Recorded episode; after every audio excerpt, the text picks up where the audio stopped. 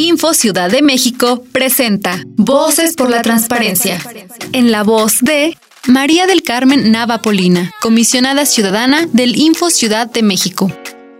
El estado abierto es tan útil y cotidiano como queramos. Un nivel avanzado de apertura implica difundir, sistematizar información que permite y facilite la consulta, el análisis, la evaluación del quehacer público, pero sobre todo debe mostrar un aprovechamiento social y generar bienestar. El piso mínimo del estado abierto consta de cinco elementos. 1. Transparencia y rendición de cuentas. 2. Participación y cocreación. 3. Integridad y prevención de conflicto de intereses. 4. Lenguaje sencillo, formatos abiertos y accesibles. 5. Memoria y archivo. Estos elementos deben existir al mismo tiempo e interactuar de manera permanente para que podamos identificar una apertura institucional real. Todas las personas podemos aportar a un Estado abierto, exigir su operación cotidiana a través de la inteligencia pública.